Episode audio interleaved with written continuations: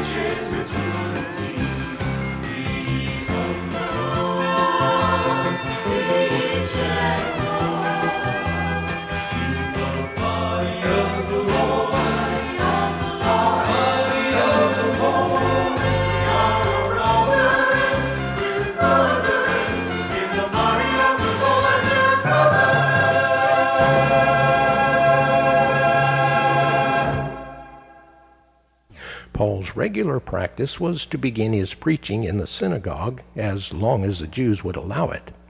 His reason for doing so was grounded in his understanding of God's redemptive plan, as he states later on in verse 46. He was not neglecting his Gentile mission, for the God-fearers, the Gentiles committed to worshiping the one true God, were part of the audience. Moreover, the synagogue provided a ready-made preaching situation with a building, regular scheduled meetings, and people who knew the Old Testament scriptures. It was also customary to invite visitors, and especially visiting rabbis such as Paul, to address the gathering. Now, here to bring us today's study is Pastor Henry Harder. Paul and Barnabas, the first two Christian missionaries, invade what is now southern Turkey. It is their first attempt, their first journey. They had had a tremendous send off at their home church in Antioch on the Orontes River, 300 miles north of Jerusalem. They had had several good stops on the island of Cyprus, at Salamis on the east and at Paphos on the west. Many Jews and Gentiles had been converted. They had believed the message about Jesus Christ. Now they had crossed the Mediterranean north and landed at Perga in the province of Pamphylia. Then Luke, the author of the book of Acts, passes over what must have been some harrowing experiences with one single sentence. Luke writes From Perga they went to Pisidian Antioch. You may get confused with all the cities called by the name of Antioch. There are quite a number. They were so named by Seleucus I, successor of Alexander the Great, either for his father Antiochus or his son, also named Antiochus. The home church of Paul and Barnabas was in Antioch in Syria, now in the southeast part of Turkey. This Antioch, to which they traveled after they left Perga, is called by Luke Antioch in Pisidia, this city is in south central Turkey, near modern Yalvac. The trip from Perga to Antioch in Pisidia is passed over by Luke. But it must have been quite an experience for these men, especially if Paul had contracted malaria in Perga. The trail over the Taurus Mountains was infested with bandits. Ancient sources indicate that robberies were frequent on this route. Paul mentions in 2 Corinthians 11:26 that dangers from bandits was something he had endured. It is quite possible that that is a reference to this trip. Paul also mentions dangers from rivers. This area of Asia Minor is well known for its flash floods. Paul's list of difficulties in 2 Corinthians 11:26 and 27 give us only a slight glimpse. He really waters down the hardships we have only a slight idea of how difficult the travel was. Even men who have retraced the steps of Paul in modern times have admitted that it must have been an extremely difficult journey. It is that even now. But Paul and Barnabas made their way from Perga to Antioch in Pisidia, a distance of about a hundred miles. They crossed the Taurus Mountains through the Climax Pass, then north to Lake Limni, along the southeast shore into the Antheus Valley, and so on to Pisidian Antioch, some 3,600 feet higher than the Mediterranean Sea. Now let's look at this city to which these two men traveled.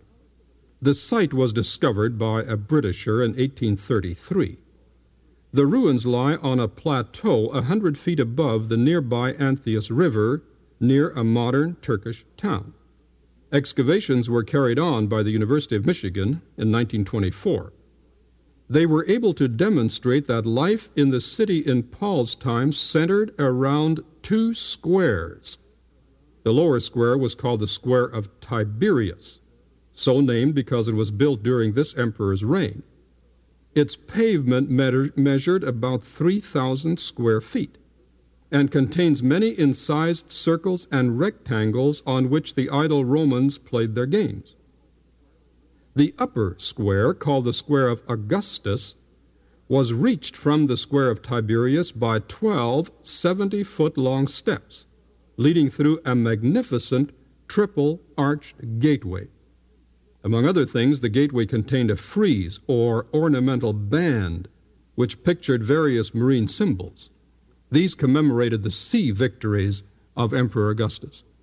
At the east end of this lower square of Augustus stood a Roman temple built of white marble adorned with bulls' heads, joined with garlands of leaves and fruits. The bulls' heads were the symbols of the god Men, to whom the temple was dedicated. This Antioch of Pisidia had an elaborate water system. Five miles to the north of the city, remains of a Roman aqueduct were discovered. It was used to bring water into the city from the hills. Inside the city, the water was channeled in terracotta pipes, which were found everywhere in the excavations. On a mountain outcrop, about 5,500 feet in altitude, was found the great sanctuary of Antioch's chief deity, the god Men. It measured 137 by 230 feet, with a surrounding five and a half foot wall. Inside the structure was the great altar to the deity, 66 by 41 feet, with steps leading up to it. Why did Paul choose this site? No doubt one reason was because Antioch lay on an east west trade route that connected the cities on the west, such as Ephesus, Laodicea, Colossae, and Hierapolis, with the areas to the east, such as Lystra and Derbe, Tarsus, and Antioch on the Orontes.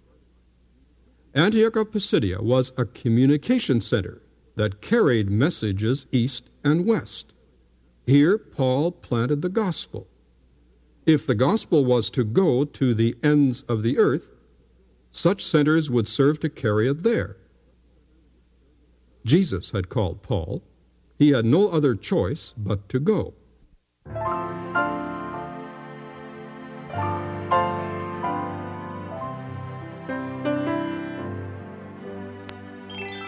Here am I, send me. Here am I, Lord, send me. Unto thee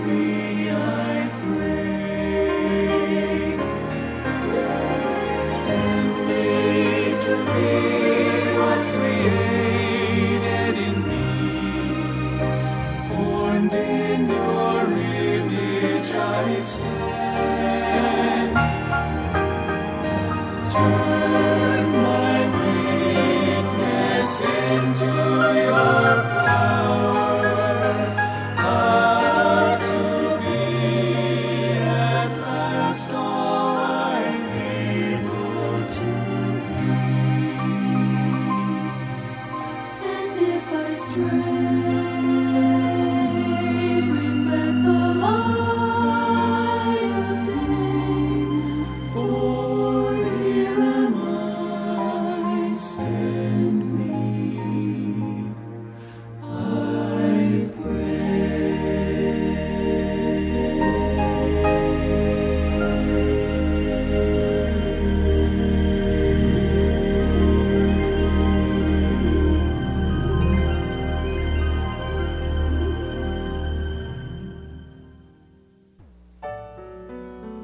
What's New is a radio production of Creative Encounters. Our mailing address is Post Office Box 848, Shafter, California 93263, USA.